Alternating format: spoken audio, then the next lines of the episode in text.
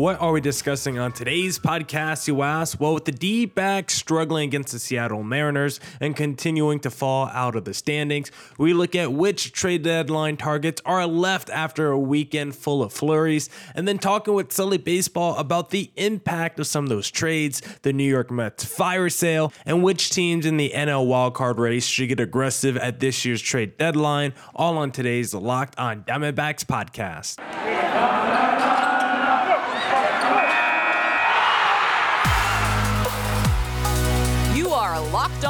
Diamondbacks, your daily Arizona Diamondbacks podcast, part of the Locked On Podcast Network, your team every day.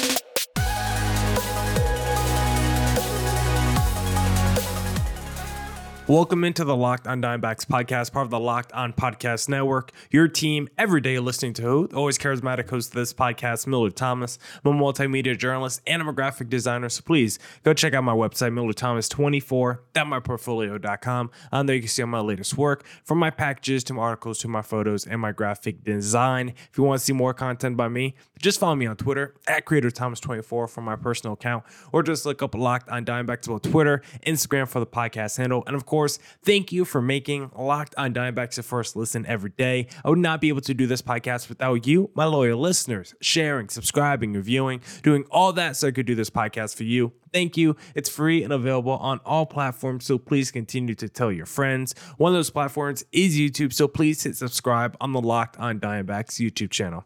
Now we're going to talk with Sully Baseball about the trade deadline, Mets fire sale, and the NL wildcard race.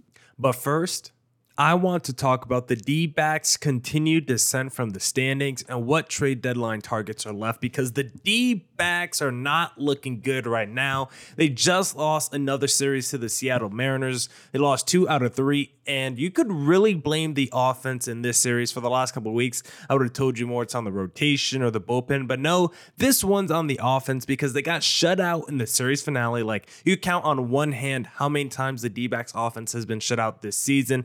Uh, you could probably only count with a couple of fingers because it has not happened a lot this year. And the offense did not look good on Sunday. There was only like one guy that even got to second base in Sunday's game. The offense scored only four runs in game two, enough to win the game, but not a lot. And then two runs in game one. The offense just did not show up in this series. And there's a lot of weaknesses on this D backs team right now. And we've heard Mike Hazen in this front office talk about urgency, as we say a lot on this podcast. And it's a big question about how much you want to mortgage the future right now for a chance to win in the present, right? How much capital of the D backs future in, sh- in, terms of prospects should the D backs put on the table to go, to go out there and acquire some dudes at the deadline? And I say, I don't think you're going to have to wager really a lot in terms of blue chippers in terms of high ranking, high tier prospects in your system because I'm looking at some of the trades from this weekend. You look at David Robertson,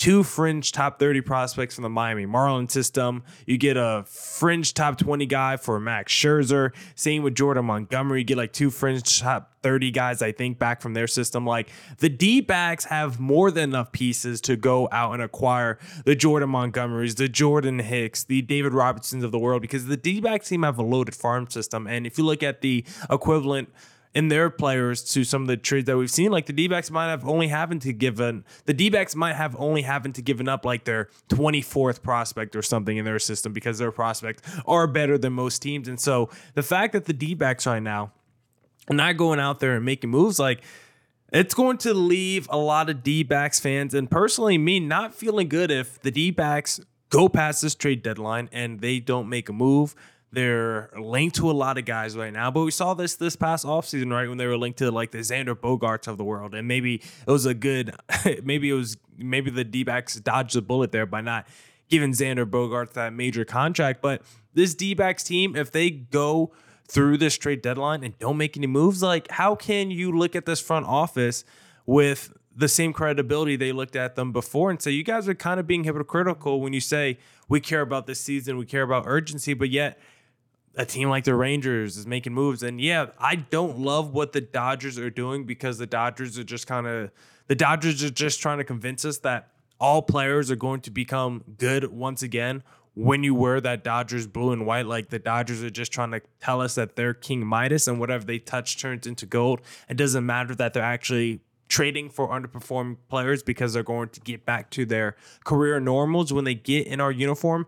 Maybe that's true or not because I kind of had when we did that trade deadline target podcast last week. I said tier three guys, yeah, they're kind of volatile, but you get them with Brent Strom, we could turn them around. So maybe the Dodgers have the same philosophy, but at least the Dodgers are going out there and making moves, right? Like I would have liked to add a Lance Lynn and a Joe Kelly to this D backs team because I just think it would have been potentially better than the options that the D backs are already throwing out there before. And even guys outside of that, like the Max Scherzers and the and the David Robertsons of the world and the Jordan Hicks of the world. Like these are all guys that it did not take a lot to acquire them. So when you look like when you're looking at players that are still available on this trade deadline market, like the D backs can still go out there and still make some moves to improve this team. And once again, I don't think you have to give up major prospects for pretty much anyone that's been discussed on this trade deadline because quite frankly, the players that are rumored at this deadline, now that Ohtani's off the market, it's not like you're dealing with the Juan Sotos and the Manny Machados of the world who were all once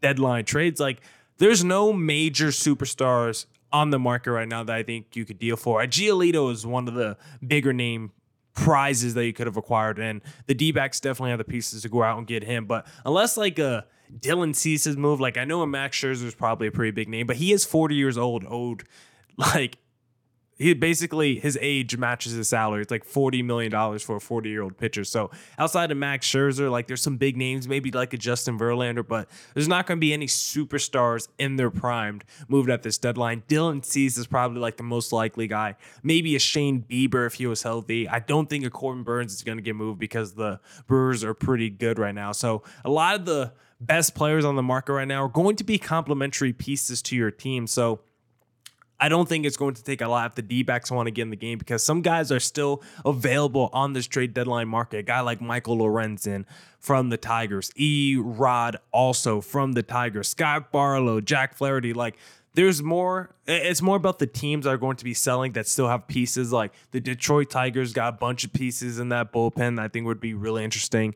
The st louis cardinals a lot of pieces in that bullpen that i think would be really interesting. The rockies as well. The mets have a couple rotation and bullpen pieces as well. So when i look at the players that are still on the market like the d-backs can still upgrade their rotation. The d-backs can still upgrade their bullpen. If the d-backs really want to they can upgrade even their outfield or corner infield as well. I don't know how aggressive the D backs want to get. Like you could take a swing on a Tommy Pham if you want, maybe a Randal Grichuk from the Colorado Rockies if you feel like the Lourdes Gurriel can't hold up for the 50 game stretch down the stretch. Or maybe you trade Lourdes Gurriel for a starting rotation piece that's like uh, an expiring contract. I know the Giants have a little bit of a logjam in their rotation. Maybe trade Lourdes Gurriel for one of those pieces in their rotation. Like there's still a lot of things that the D backs can do with the place with, with the pieces on their major league roster, with the pieces in their farm system. Like the D backs are loaded with depth and they could probably unload some of their pieces and go get some relievers or some starters to go address some of their other weaknesses and concerns on this team. But if the D back just sit on their hands, sit on their laurels, this whole deadline and end up doing nothing, I will have to look at this front office sideways and be like, how can you talk to me about urgency and knowing that this team has has weaknesses and not addressing any of them, it would make me feel like this front office is kind of talking out of both sides of the mouth, doing a little Harvey Dent two face, and I wouldn't enjoy that very much. This D backs team is young. I don't think you have to give up the Drew Jones or the Jordan Lawlers of the world, but this D backs team is young and you never know how long your championship window is. So because this D-backs team can make the postseason, they have enough talent to at least make it to the dance. As we've seen the last few years, once you make it to the dance, anything is possible. So I do think the D-backs should make every move possible to make sure this team makes into the postseason and you don't have a second half collapse like you saw with the San Diego Padres a couple years ago. Now we'll get into that conversation with Sully Baseball, but first.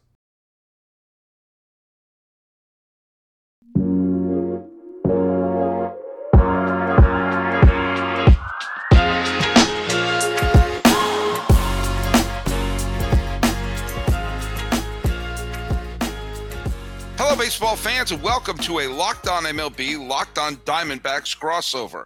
Every week, we get together to talk about all of Major League Baseball and a little bit of what's going on in the desert. I am your host for Locked On MLB. My name is Paul Francis Sullivan. Please call me Sully. This guy calls me Sully Baseball, not to be confused with Sully Football or Sully Lacrosse. They're out there. We have an army of Sullys, Nope. and we and we will win. I'm sorry, I'm finding my inner Oppenheimer right now. Uh, going to see Oppenheimer later today, and he's the host of Locked On Diamondbacks. Guess who's here? That's right. By the time you guys are listening to this pod, I probably already seen the movie. So if you want to, you know, come talk to me on Twitter at Creator Thomas 24 for my personal account, want to slide in the DMs and discuss Barbie or Oppenheimer. Also, the host of the Lockdown On Diamondbacks podcast. Let me not forget that as well. Streaming on all platforms. And don't forget to catch us on YouTube, Locked On Diamondbacks on there as well. And check out the Twitter and Instagram. Just look up Lockdown On Diamondbacks in that little search bar. I'm sure you can find the show handle. And uh, you can follow us at Locked On MLB Pods on Twitter and Instagram. I am your pal Sully, but Sully Baseball on Twitter, Sully Baseball Podcast on Instagram. Uh, the no one's answered the trivia question. I'm on the verge of just saying the answer, but I'm not going to. I'm going to throw it out one last time. Uh, and the the question was, what was the only time a postseason series ended with an RBI single? By the visiting team. The last play of the series was an RBI single from the visiting team. So you got to think, how is that possible? On the road, they get an RBI single and the series is over. How did that happen? I gave you a big hint last night. It involved the San Francisco Giants. Come on, folks. You got some of you out there. Answer this question. Um, uh, I did a bonus episode that posted on Sunday. I went to two games between the Red Sox and the Giants Ooh. at Oracle Park. Both of them were really good games. They're both one-run games. Boston won the first game. San Francisco, uh, Boston had a great rally in the ninth inning on a two-run single by Justin Turner, who, by the way, is vilified at Oracle Park. He went up there every time he came up to bat, just cascades of boos on Justin Turner. Why? Because he's a former Dodger. Doesn't matter if he's mm-hmm. wearing a Red Sox uniform. He's a Dodger. In fact, three quarters of the Red Sox are former Dodgers. It seems like. You know, and they, they took Yeah. great pleasure out of Kenley Jansen being the one who served up the walk-off home run to J.D. Davis, which was appropriately a Carlton Fisk type home run right off the foul pole. And by the way, when the the Dodgers come to town, well, there are plenty of Red Sox to see on that squad including JD Martinez, including Mookie Betts, and hey, Joe Kelly is back. He went he, right. in in the uh, in the Chicago White Sox fire sale, um, and that was a that was a lot of fun. Um, I gotta say, there the the interesting thing about the um uh, about the, the the game is at one point there was a little buzz going around, which was Max Scherzer got traded Mm. And there that was a you know that was people Scherzer got Scherzer traded, Scherzer and he got traded. But then then the relief was not to the Dodgers, Not back to the Dodgers. not to the back Dodgers, place. but he went Yeah. to uh he went to um the Texas Rangers where he will be his manager will be uh Bruce Bochy. And so in a way the Rangers are saying we got one ace from the 2022 Mets and DeGrom. That didn't work out. Give us the other one in Max Scherzer. Give us your aces. So um I have a I I said some of my thoughts in yesterday's podcast in the in the bonus podcast. Millard, what did you think about this move? The Mets uh you know waving the white flag and making a big deal and paying a big chunk of Scherzer's contract as well. Yeah, I don't mind the little Mets fire sale and just kind of unloading some of these contracts that haven't worked out because they are paying Max Scherzer a lot of money and they're still going to pay him a lot of money even though they traded him away. But this is a Mets team that we've seen with their ownership and front office, like they're not afraid to go out there and spend money in the offseason. So this feels like kind of reminiscent of like the 2012 Boston Red Sox when they unloaded all those fat contracts at the deadline, then made some moves in the offseason. Then they were right back in it and actually went from last place to World Series champion in just one season. So I feel like the Mets could just go back in there this free agency. We know a guy like Ohtani is going to hit the market. Like it would not surprise us at all if the Mets unload all these contracts just to clear the cap space and clear the books to go land a big fish like Ohtani. So I'm not mad at them at all. And they did get back some interesting pieces. Like they got Yeah. back Ronald Acuna's younger brother. Like that's just fun on the surface level. Am I right?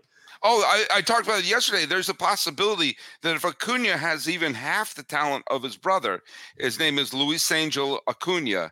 If if he is even remotely as talented as his brother. You could have an Acuna with the Braves and an Acuna with the Mets right then and there. That is a, a, smart move for the for the Mets, and he is apparently a very highly rated prospect and should fit right in. I thought, and I mentioned this in yesterday's show. So if you heard the show that I recorded while walking around Oracle Park uh, amongst the seagulls, you know, forgive me if I'm repeating myself. I think this is smart you don't you know the, the sunk cost fallacy well we spent so much money on this team we have to contend you're not contending so live in yeah. reality and if jettisoning Scherzer to help the Rangers now gives you uh, gives you a player like Acuna for the future.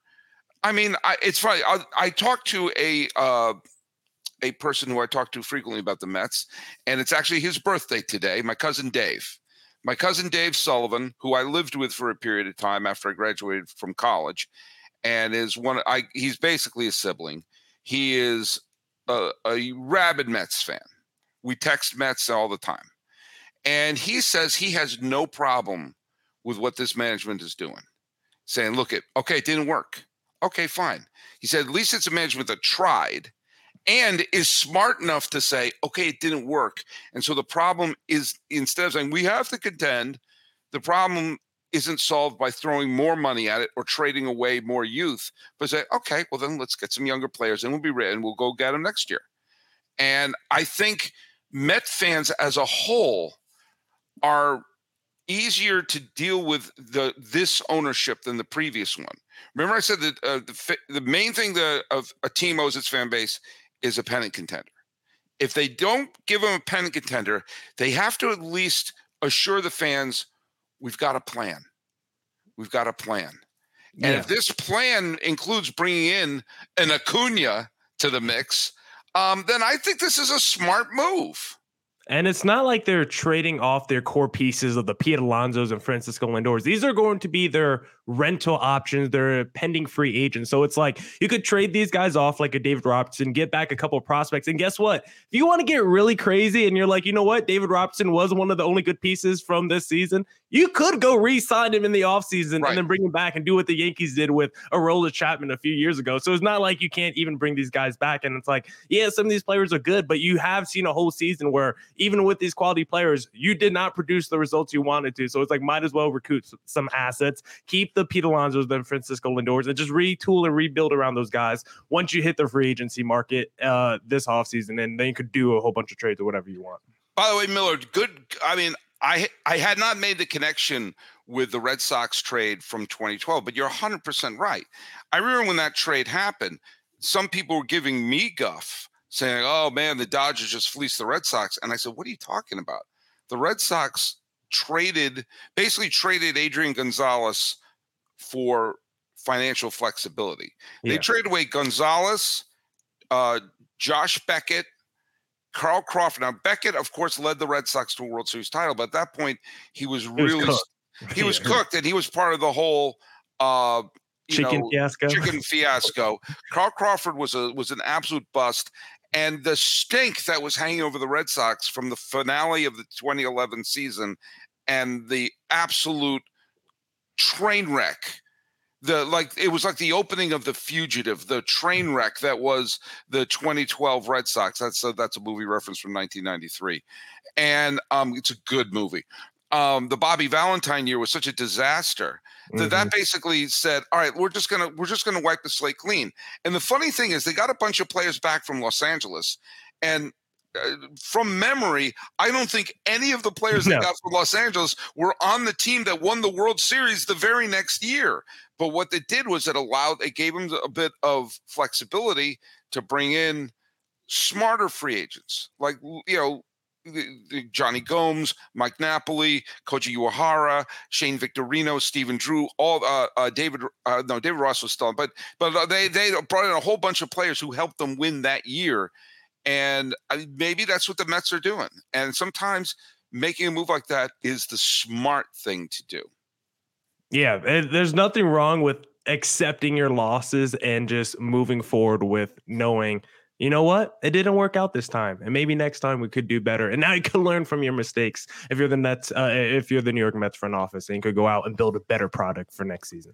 Well, the Mets were a team that had big, big, big ambitions for this year, and it didn't work out. And they're smart enough to cut bait. But what about the teams that are on the fringe? What about the teams that might be a contender, might not be? Should they make a big move? Should they hold pat? When we come back, we're going to talk about some of them, including one I'm not going to mention which one, but they play in Arizona. Ooh, but first, I need to tell our listeners about this little site called FanDuel because if you want to maybe make a prediction about where you think a player should be going, and if you want to find odds on specific trades, the best place to do that is FanDuel Sportsbook because take your first swing. Hold on, let me bring up the little FanDuel overlay real quick for our YouTube audience because take your first swing at betting MLB on FanDuel and get 10 times your first bet amount in bonus bets up to two $200. That's right. Just bet 20 bucks and you'll land $200 in bonus bets back, win or lose. That's 200 you can spend betting everything from money line to the over under to who you think is going to hit the first home run, all on an app that's safe, secure, and super easy to use. Plus, when you win, you can get paid instantly. I love going on FanDuel. I love doing a little same game parlay for my D backs, especially when they're rolling. Take D backs money line, take a little Corbin Carroll extra base hit. You take a little Lourdes Gurriel RBI, and all of a sudden you got some money in your wallet and you feel good. And there's no better place to bet on MLB than FanDuel, America's number one sports book. So sign up today and visit fanduel.com slash lockdown to get up to $200 back in bonus bets. That's fanduel.com slash lockdown. FanDuel, official partner of Major League Baseball.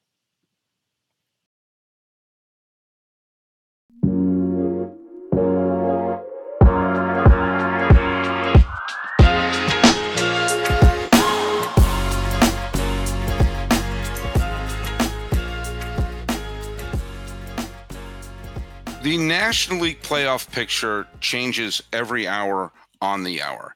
And one of the really intriguing things about it is the fact that your beloved Diamondbacks have been either in first place or a wild card team for almost the whole darn year. And as we're recording this, uh, we're recording this in the afternoon of Sunday the 30th.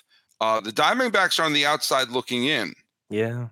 But one game in the loss column separates the Giants. So one game in the loss column separates the Brewers, the Giants, the Phillies, the Reds, the Diamondbacks, and the Marlins. Okay.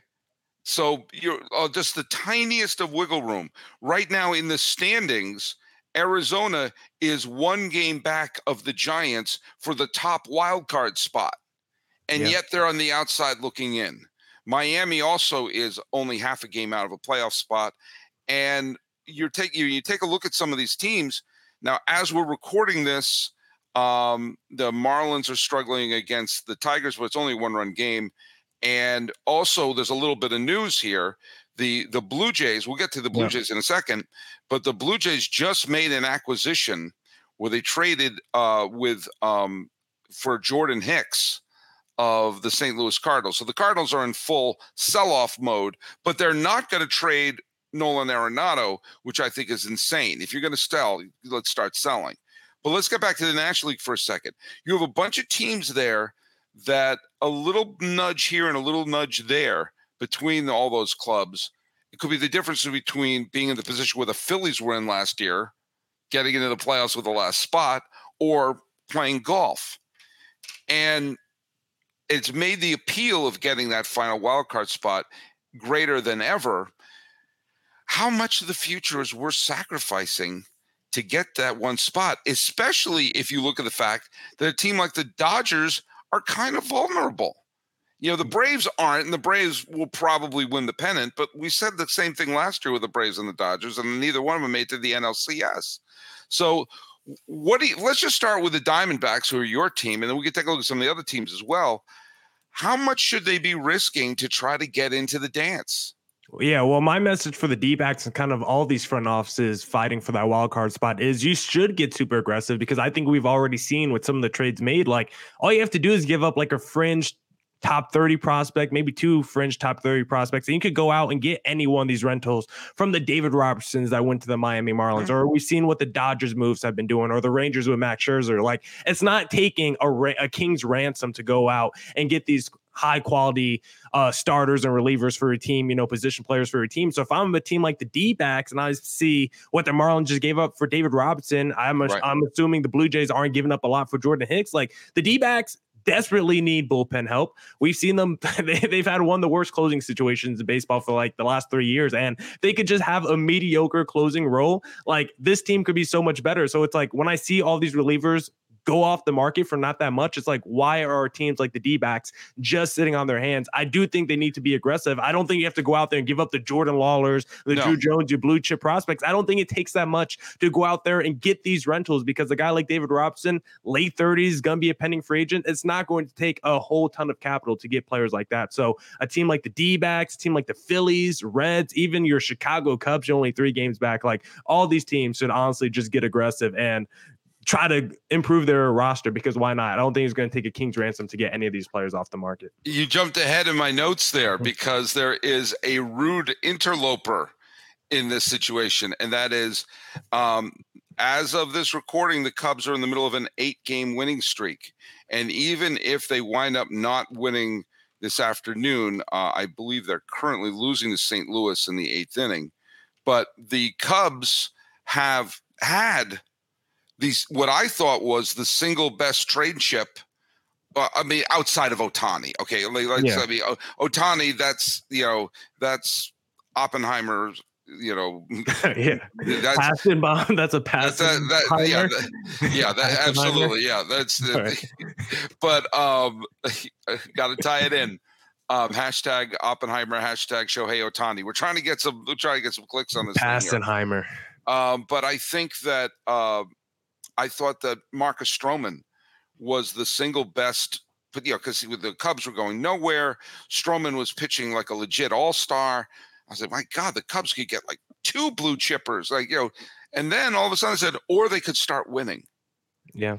And they could climb right back into the race, which, mind you, must be so aggravating for the Padres and the Mets to see the Cubs are the team that dusted themselves off.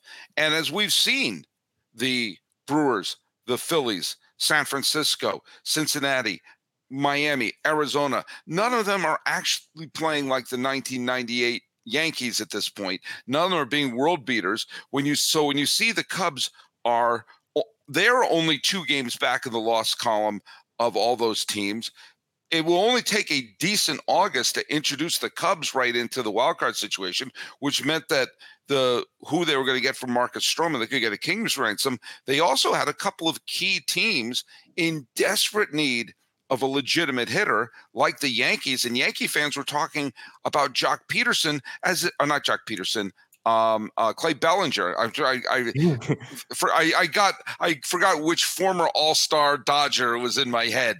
Uh, I, I just saw Joc Pederson play at San Francisco. No, Clay Bellinger.